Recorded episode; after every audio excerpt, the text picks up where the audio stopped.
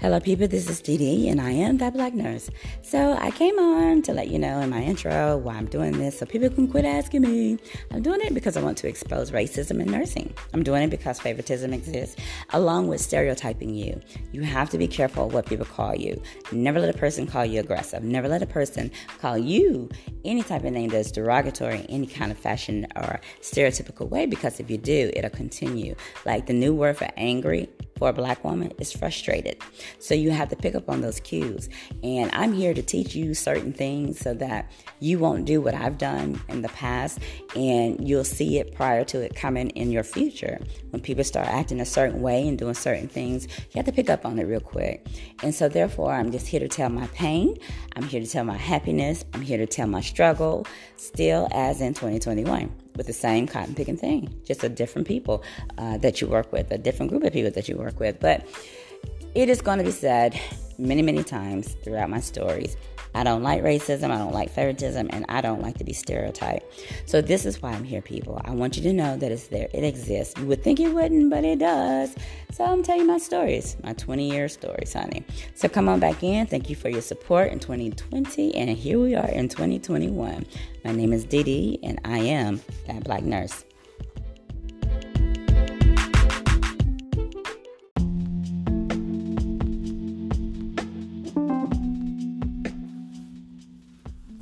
Family, friends, and haters too. How are y'all doing today? I come to you with a story that's fairly long, but I will try to make it as short as I can, because I really want you to understand that it is very important to protect yourself at all times as an RN, LPN, CNA, doctor, PA, doctoral, pharmacist, anything that's in the medical field. You really need to have your own insurance just in case something happens like this happened. Now, there was a lady, she worked for a company, and she worked for them for about 30 years and a little bit more, because she said she also worked there as a CNA. Now, that's certified nursing assistant. For those that don't know, this lady was a registered nurse, and this one hospital she worked at, she worked her whole career at, okay? It really goes to show a couple of things. You are expendable at any time. No matter how much of a service you give, and great service at that, because she had received numerous awards for best, I think it was best nurse that year, Daisy Award. She received most liked, most helpful, things like that at this particular facility. Now, she was a lady of standards. In other words, she was an old school nurse. So old school nurses have a certain way of doing things, and I'm one of them. We do what works versus doing all that extra stuff just to do something that you've been doing for your whole career. So she knew how to be a nurse, and she knew how she had to do nursing. And sometimes that can be a trap for you, and sometimes it's not. Sometimes it's the best thing for you. But if you're a travel nurse, I suggest you learn how to be flexible, because you'll be flexed, so to speak, everywhere. Every 4 hours, or it could be 2 or 3 hours. You never know. But anyway, this particular Russian nurse, again, worked for this hospital 30 plus years. And one day she came to work. She was an ICU nurse. That means intensive care unit, for those of you that don't know. And as she came into work, she said, or rather they told her that she didn't have to work today. And she said, yes, I do. I have the same schedule. I've had that same schedule for years now. So she knew she was supposed to be at work, but they didn't call her off. Now, they are used to having 1, 2, or 3 patients at that time. Now, most of the time, they usually get 1 or 2. But at that time, I was a med surg nurse, and I got up to 8 patients. So it could be hectic, very hectic, okay? It could be mind-boggling. You could lose your license easily if you step to the left too far and hit your head on the wall. But she had asked to stay, and they told her she could and find a need for her somewhere. So they did. They found her need, and she worked and they sent her to a med-surg floor. So when she got there to the med-surg floor, she had 5 patients assigned to her. Mind you, again, they only used to working 1 to 2, maybe 3. And that third one is probably getting ready to go to a step-down unit. And they're asleep most of the time. They are asleep, knocked out. They've drugged them so that they could heal. Their body could heal. Because it's pretty intense when you are in intensive care that something's going on with you. So she went there, gave her 5 patients, and she went to get report. And the report she got was overwhelming for her, although it's just 5 patients, which I would have loved at that time, but she didn't want 2 heavy patients because, again, remember, she doesn't work with people that are woke. So 3 of her patients were walkie-talkies. And when I say walkie-talkie, they're able to get up, they're able to do what they need to do, go to the bathroom, take a shower, that type thing, and more than likely on their way out the door. She had 3 of those, but the other 2 were fresh events. One of them had just had a stroke. He was an elderly guy and very brittle, you know. The other one was an open-heart surgery patient. Open-heart surgery patients should never be on the units day one, ever. So she went to the charge nurse and she said to the charge nurse, "Hey, I'm not used to having patients such as these, and I just want to know if you'll go ahead and take one of them or take the 3 or take 2, something like that, so I am not, boggled down." And the charge nurse said, "No, if everybody else can do 5, you should be able to do 5 too." And she said, well, she explained to her, "Okay, I understand where you're coming from, but I'm an ICU nurse. I'm not used to this environment. I don't know where anything is, and it's going to be overwhelming just by that itself." She said, "Oh, don't worry about it. We'll be here." This is what the charge nurse said. "Now, we'll be here to help you. Don't worry about it." And so she was like, "Okay, but I still want you to take at least one of the patients. Take one of the patients that might be going home. Keep check on that person." And she said again, "No. If they're getting ready to go home, then they're getting ready to go home. You should be able to discharge them and leave it at that." So the charge nurse was being an ass, and she just knew if she would have denied the whole assignment, she would have to go back home. And she didn't want to go back home. So therefore, she just went on ahead, took report or finished report, and then went to work. Well, about 2 hours later, after she's checked on everybody, here comes this person, which is the wife of the open heart surgery patient, coming up to her as she was making her way into the room to do her rounds again, and said that her husband was complaining of chest pain, and he's like grabbing onto his chest. And so she immediately ran on past the lady, went on into the room, and saw that the patient was not breathing.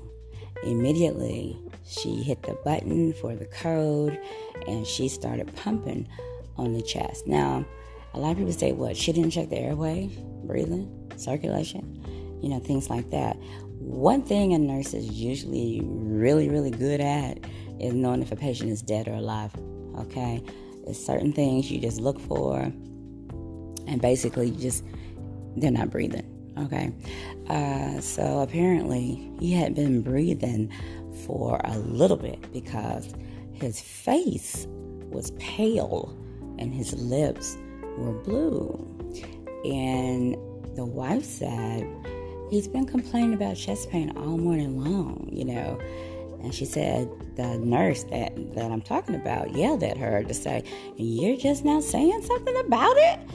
Oh my God, what in the world?" So the lady was like, "Don't be yelling at me." And she said, "I'm not trying to, but you should have said something earlier." So she was pumping on the patient's chest. That's all she was doing. And so the code team came.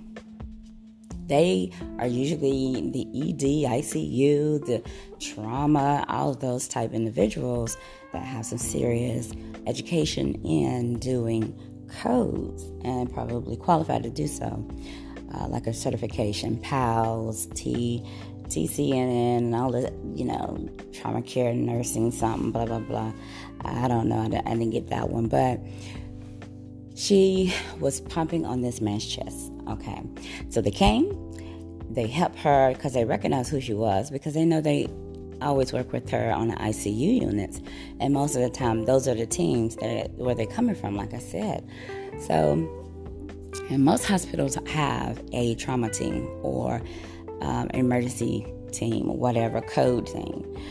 There's so many different names for them everywhere you go. They should just be a universal name and just call them code people or something. I don't know. But anyway, so she went in there, or they ran in there and took the board. And when they took the board from the code card, which the code card wasn't even pushed near the door. In this particular facility, they didn't bring a code card because you already have one on the unit. So they had to go find the code card. So once they found it, located it, which was an idiotic thing for me to locate something. When you have a charge nurse sitting up there at the front desk along with the secretary, and they are not doing anything. They're just sitting, chilling like a villain, okay? So once they found it, they brought it back in, and she put the board up under the patient and took the patient down to a flatter position, because you have a button on the bed that usually is coded that you hit it and it flops the bed straight back and make the bed a little harder, but not hard as it needs to be for you to be pumping on the chest. So this particular nurse was just pumping, and she was tired. You get very tired when you're pumping on the chest, people. That's a straight workout, all right? So she was doing that. They got that board up under there, and she was still pumping. And she was doing a very good job at it. But then all of a sudden, they called into the room. They meaning the first time it was the charge nurse saying that your patient is calling out from down there the other end. And she was like, "Okay, I'll come when I can." And she hit the button at all, because she kept pumping on this man's chest. She didn't allow anybody else to take over. She was just going. And some people are like that. I'm one of those nurses too. I want you to survive. I do not want you to die under my license. So I'm going to do everything in my power to make sure you don't die. Now, just kept going on. They called a second time into the room. This time it was a secretary. They called into the room, and the secretary said the same thing. "Your patient is calling out down there." And she said, "Fine. I said I'll be out there in a minute." And she hit the button again to, deal with that, cut it off. And then they started doing all the other stuff, of course, which is putting a tube in the throat. I'll make it real simple for some people that don't understand certain things, but they put a tube in your throat, and they started to bag. When you hear the word bag on them, that means ambu bag, and pumping, air into the lungs and things like that. So she was there still. They also started hanging different fluids up to get the volume in the body that needs to be there in the heart and in your body, period, and kept pumping on his chest. Now, by this time, you got the code card. Why haven't you applied the electrodes, okay, to get ready to pop him? So, not pop him, but hit him with the Zoll, or, like you see in the ED shows where they zap you and all that kind of stuff. So, they hadn't done that yet. And I was wondering why they haven't done it. Well, come to find out, there was absolutely, it's not funny, but there wasn't any The electrode part, I guess what you attach to the little thing that pushes up on your body, the stickers. They didn't have the electrodes. They didn't have any to go to that particular machine because that particular machine was an old machine. So they quit ordering the parts a long time ago. They just never replaced it, and they never, told anybody on the unit either. So you would check it, still came on and all that, during your shift as a charge nurse. However, if you don't have the supplies to go along with it, it doesn't matter how many times you turn the daggone machine on, it doesn't work. So that's why they never did that. Well, they called back into the room again. The secretary said, you need to come out and go down to that room where your patient keeps calling out and not answering the bell. When you call into the room, they're just stuck. I don't know. They're just stuck to the bell or something. I don't know. The bell is stuck. And so the doctor said, she'll be down there. Because he was aggravated. Oh, the fact that they didn't understand that she was in the code. So he was like, God damn, what the hell? Just like I say, what the hell? So she ran out the room, ran to the desk. What is going on? And they said, well, your patient keep calling out. Which one? And she said, that one, way down there. So the patients weren't beside each other. They were on opposite sides of the hall. So the one nearest to the desk was the heart patient. I would have put both of them at the desk, very near the desk, because they were the most critical. So she took off running down there, and she ran into the room, and the room was a little slippery because the elderly man, because he was elderly, he hit the floor. He had a massive stroke, and so he never let the button go because, of course, he needed help. So I don't know, we never determined, or they rather never determined if and they...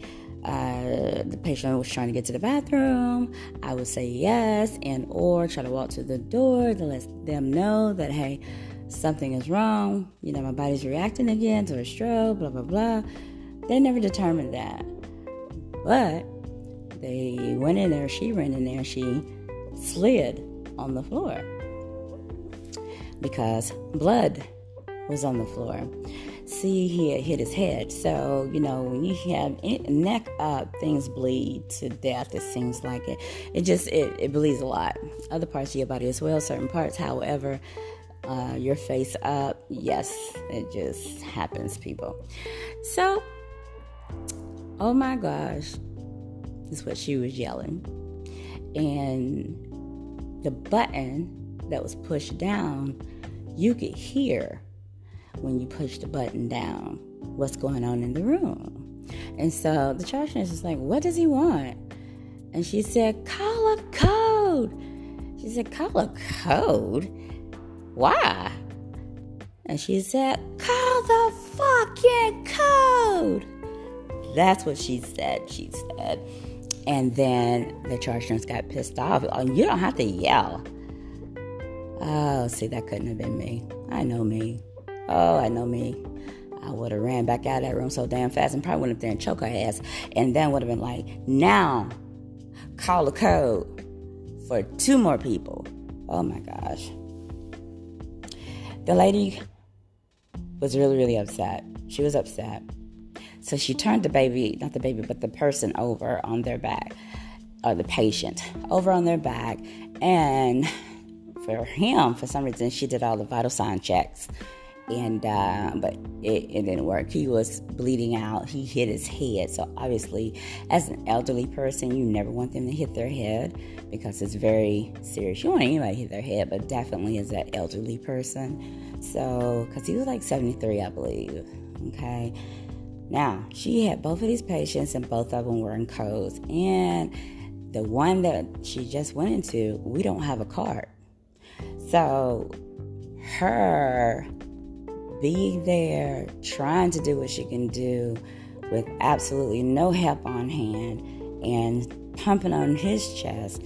The blood, of course, just kept getting bigger and bigger and bigger. And it was messy. It was just messy. Now, being that it was a serious situation to me, I don't know what she was thinking. I really don't, because I've never been in a situation like that before. But I'm pretty sure she was in panic mode. She was just panicking because no one was coming right away. And so she did get up off of the floor, but she slid again and hit the floor because of the blood that was coming out. Now, mind you, she knew they were coming, just really hadn't got there like she needed them to get there. Like one or two people appear, and it's actually the one or two that came from her first code that came in there. But like I said, when they come in there, they did the same thing she did. She just slid. They just slid all down in the blood because it was coming in through the door, because the blood was, he was near the bathroom. The bathroom was directly in front of him. And when you turn to the left, you're going back out the door, and it was a very small room, she said, so therefore you just take a couple of steps and you're going to run into the blood. So that's what happened. So they all were sliding all the way around, and then all of a sudden, you know, they try to help, but they also called out for a code card. Well, you have no code card. It's already been used. So nobody thought to go to the other unit directly across from them to get the code card that they had. Nobody thought of that. So they were just sitting there waiting and waiting and waiting and waiting for something to happen miraculously. I don't know what. A dinosaur falling from the sky. I don't know. But they got the person up and got them in the bed. And the first one that had the open heart surgery had already left. They revived him and went on and just took him on out to ICU. But they all, like about 6 or 7 of them, were with, you know, that patient.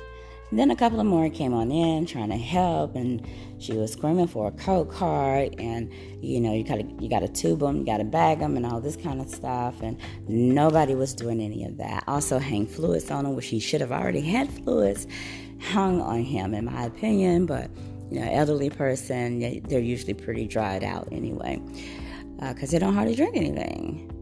So, time for the court case. This lady had been terminated from her job that day of those 2 codes. They felt that she didn't do the right things. She is a nurse, and like I said, been working for them for 30-something years, and she didn't know the routine of things on that unit. She didn't know where to go get things. She didn't know who to call. All she knows that she should have had was another code card. She was terminated. Imagine working for this company 30 years as an RN and getting fired. You can't get any of your benefits, nothing. You're fired. She was devastated. She was devastated, and I can guarantee you I would have been too. So she was devastated. It was time for her to go up there and face the music of what took place. Well, what took place was the guy, of course, that had the heart attack survived, but the man or the patient that, you know, had the stroke, he died. And they were blaming the hospital, the family, and the family sued the hospital. And then they in turn sued her. Now, she was under the umbrella at that time of the company. But once you're fired, you don't have that umbrella anymore. And I think they knew what was going to happen. So they just let her go. Now, the hospital did pay out some amount of money. They didn't tell us, but that's what happened. And then you know, they called her up there to the front desk, not the front desk, Lord have mercy, to the courtroom, and called her up to testify. So when she went up there to testify, she was crying and crying and crying and crying. And the judge said, "Ma'am, I need you to get yourself together." And she's like, "This is us together. I have been, you know, crying for the longest time over this situation. You know, my life is ruined." And he understood. And he said, "You want to just take a quick break?" And she said, "Hell no. Let's go. I can't take this anymore. Let's just go." And so he said, "Okay. I just want to make sure you're okay." She said, "I'm not okay, and I'm not going to be okay." And so that was that on that. So now, the questions came heavily, and I can't remember all of them, but I do remember the lawyer saying to her, "If you didn't know how to do med surge, why would you go to a med surge floor?" And for those that don't know med surge, it's medical surgical floor, okay? So you get basically any type of patients. You actually get patients from the ICU, and that unit right there was considered a step-down unit, I learned later on. So she should have been in an element of hers that she knew something about, but of course she didn't know the routine of the unit, supplies, and all this kind of stuff, bathroom, whatever. She didn't know all of that because she never worked there before. And she said, "Well, I didn't think that it would be that big of a deal, but I did ask for the charge nurse to take some patients." And she said no. And he said, "And when she said no, what did you do?" She said, "I asked again, and then I asked again, and she still said no." And so he asked, "Why did she say no?" And she said, "Because she stated that if everybody else can handle 5 patients, I should be able to handle those patients as well." "And how did you feel about that?" he said. She said, "I did not like it. I did not really want to take it, but because I'm old school, you know, my mind is of old school. Once you take an assignment, basically you've taken an assignment. You take on the responsibility of those patients." And that's still true to today. If you take report, the patients are yours. They might be a little lenient about it, but not very much that I'm aware of.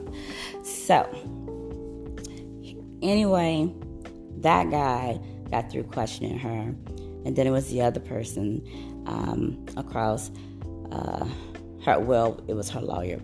So, her lawyer got up and asked, "Were you comfortable in the environment?" She said no. And he asked her, "Why weren't you comfortable?" "Because I've never worked on that unit before," she said. And he said, "So why were you working on that unit? Why didn't you just go home?" And she said, "Because I live an hour away, and that was her usual day of work. She doesn't even have to look at her schedule. She knows when she works because of doing it for so long." And so he said, "Well, what made you stay?" Because she said, "I did not want to go home. And so therefore, you went to this unit. Who sent you to the unit?" And it was her boss that sent her to the unit because they needed help. And at that time, he said, when you took on that case or that load of patients, when did you realize that you needed to not have that many or have those two particular patients at the same time? And she said, "Immediately." And then what did you do? "I told her I needed help," she said. And she said no. Now, when a charge nurse says no, you can go over a charge nurse. A lot of people don't think so. A charge nurse is a nurse like you with a little bit more knowledge of the unit, may know certain things a little better than you because she's been trained to be a charge nurse or she's been there for a long time, and therefore she's a charge nurse. So, the lady was like, she said no. I told her I didn't need these patients, that many patients, because she helped me out, blah, blah, blah. Well, the charge nurse said she would help me out, but that was that. I was stuck with those 2 patients plus the 3 walkie-talkies. Now, this whole time she's been crying, guys. Her eyes are red. Her eyes are swollen shut. And her husband that was with her along with her kids, you know, they were on that road right behind her. and he kept standing up. And then the bailiff had to tell him to sit back down, to the point to where the bailiff had to stand right beside him while he's sitting in the chair. It was automatic in his mind. He sees his wife crying. He sees his wife breaking down. This is the woman he loves so much. He can't take it. So therefore, he just kept standing up, not to hurt anybody, but to go up there and comfort her. And that was a no. Okay, at that moment in time. So the judge said, let's take a break. They took a little break, maybe about 5-10 minutes or so. I can't remember. But the part was she came back and she went back up there. And so, again, like I said, her face was, it was awful looking. That's what it was. It looked like somebody had punched her in the eyes. I felt bad. I felt horrible for her. I really did. So it was the judge's time to ask her some questions. And he said her name, and he said, you do have a license, right? She said, I have a driver's license and I have a nursing license. And he said, how long have you had your nursing license? She said, for 30 plus years. And how long have you worked for that company? She said, for 30 plus years. And he didn't know that part, so his eyes got really big. And he said, so what happened? And she didn't repeat the whole story, but the main part was him asking, why didn't you say no?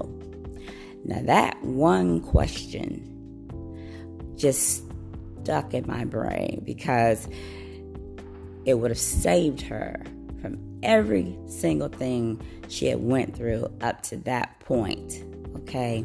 And he asked her again, why didn't you say no? She said, I don't know. He said, why didn't you say no to the assignment?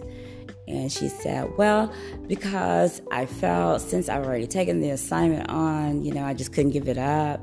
I just didn't realize I could have just simply said no and be done with it, because I've seen people get fired, when they tell them, no, I'm not taking a certain assignment, because that's what you're there to do. You work for a company, and, I don't want to be fired. I've been, with this company for years. And he said again, why did you take the assignment? And she said, because I was told to take the assignment. Just like that.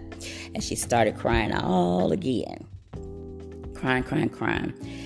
And the judge wasn't hard on her. He wasn't loud with her. He wasn't badgering her the way I think my mind is of badgering. He wasn't doing any of that. No, he wasn't.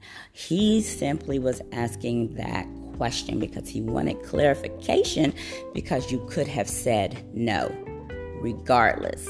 You could take the patients, but you turn around and you tell that charge nurse, either you do this or you do that, but I'm going home if you don't take these patients. And so I guarantee you that charge nurse would have been right by her side.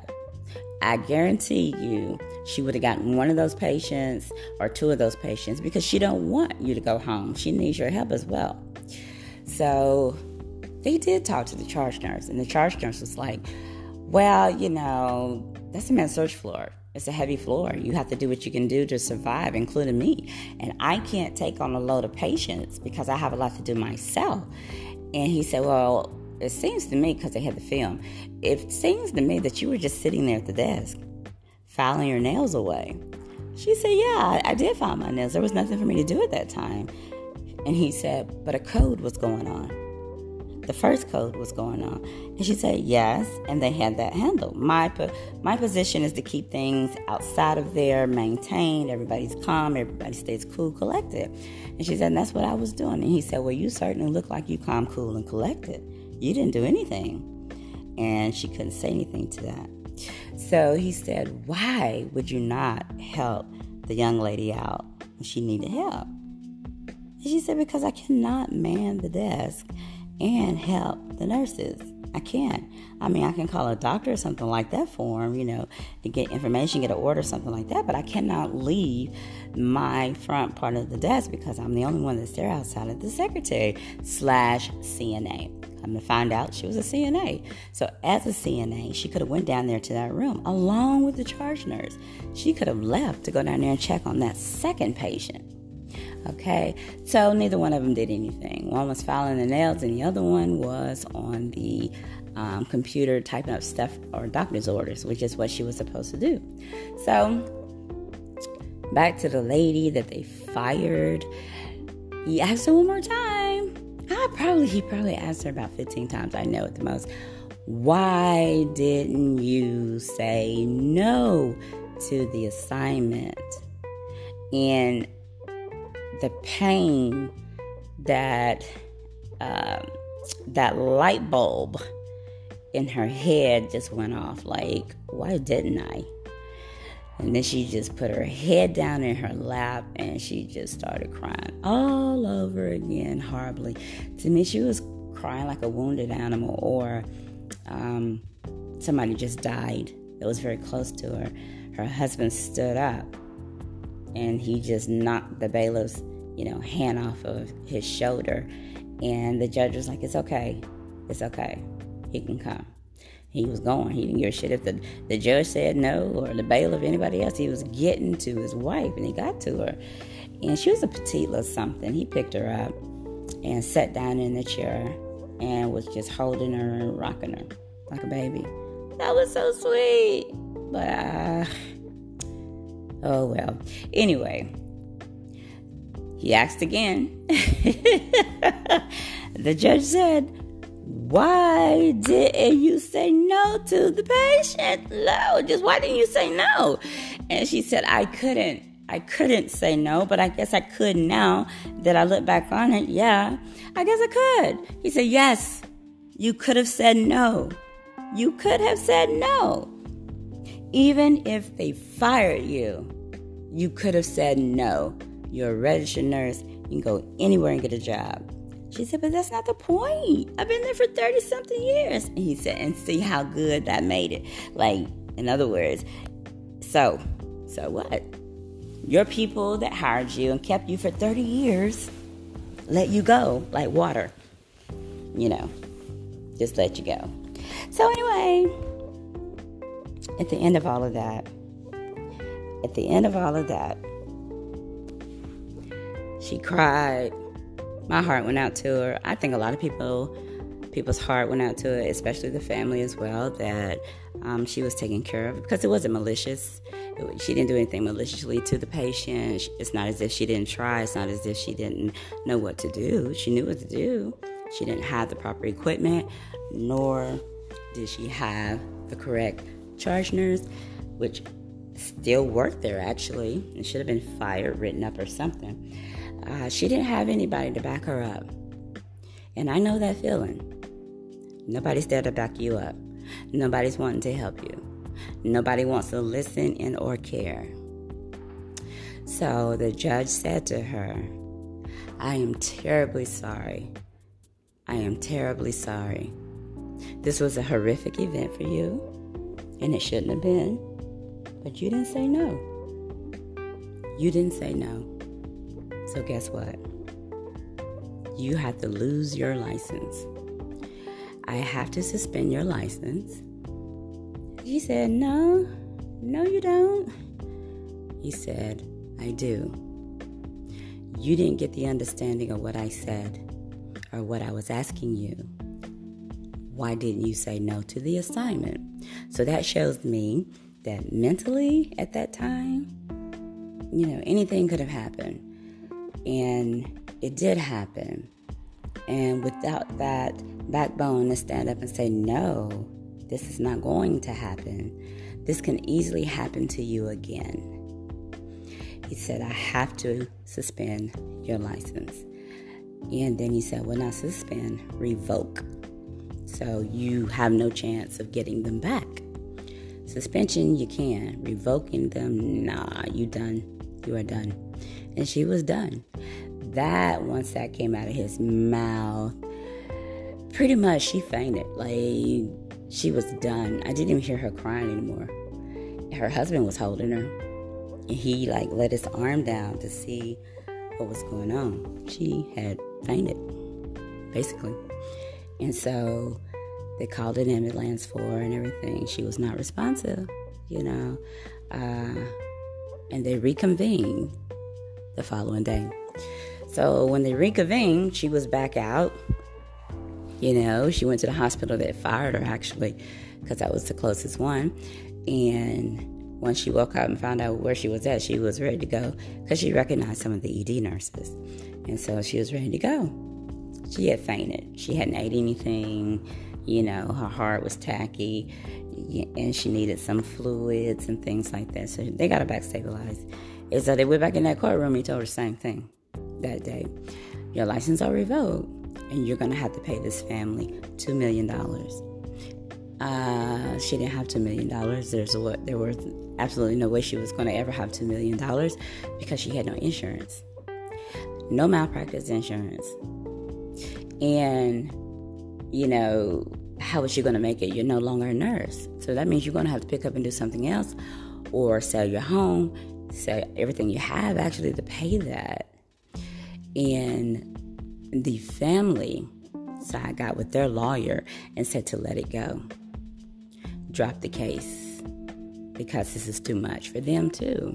She didn't do anything that put him in that position, but she did everything to put herself in that position. So he had already had a stroke. He was an elderly guy, 70-something years old, and he had dementia as well. So they knew the facts about, you know, the patient and everything, and they were like, let it go.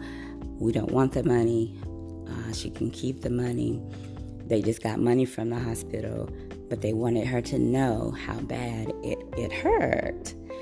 And she knew that as well as I know it, just by looking at the whole situation. But anyway, the judge did not give her a license back. He did take the money part away. He suspended that. The case was closed. They all got up and got ready to go home. But she stood up and she said, I just had one thing to get off my chest. And he said, sure, go ahead. She said, I greatly and deeply apologize for everything that's taken place. You know, I did not mean anything, any harm to your loved one. And she said to the judge, I realize I made a mistake, but to take my license away, my livelihood away, my life away, my way of providing for the family as well, you know, because her husband, I think he was a manager of a store or something like that. But she still made more than him. And she said, that I think was unnecessary. You know, you can suspend me for a little bit, but to take them and me not ever yet to get them back, that is totally too far. And he just shook his head, I understand you, basically. And then she sat back down and started crying again. And he looked up to the sky, the judge did. And when he looked back out in the crowd, his eyes were red. I think he was just trying to hold back his tears. And he said, I'm sorry. I'm sorry that this took place. I'm sorry that it happened to you. But again, I have to stick with the reason. You could have said no. You are an educated individual. You're educated, you're professional. You have been trained to save lives. So therefore, being that you didn't stand up, you didn't even advocate for yourself the way you should have. You know, how can you advocate for a patient? How can we trust you to do the same thing in the future? Who's to say you won't? That type thing is what he kept saying over and over. But the last thing he said, which it just stuck with me since, he said, the next time anybody in this courtroom that's a nurse, because she did have friends there, that's a nurse, that's a doctor, lawyer, whatever, if it comes down to you losing your job and being terminated, I don't care if you got 50 years on the job, you should never take an assignment that you know that you're not qualified to do 100%. because you're not used to doing it? The answer is no, I'm not taking that assignment. Period. And walk out with your license and go find another job and take your years with you. Just resign. And you would still have your money, your 401k, all of that would still be with you. That's what should have happened in this case. And it didn't. She didn't say no. So you all learn.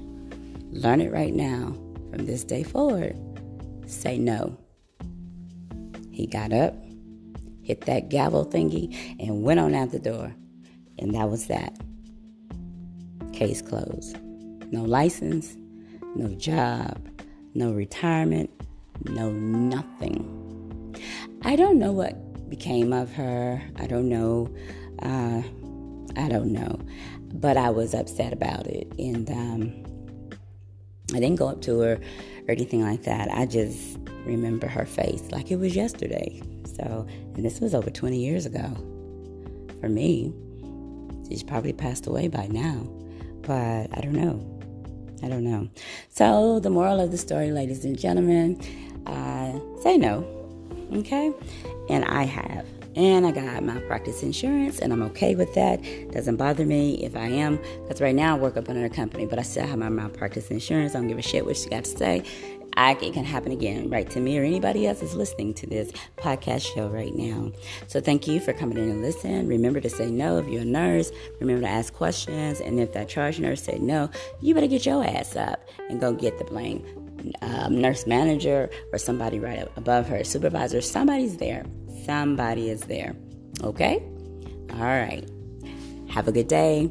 Thank you for listening. And this is Dee Dee, That Black Nurse. And I'm out.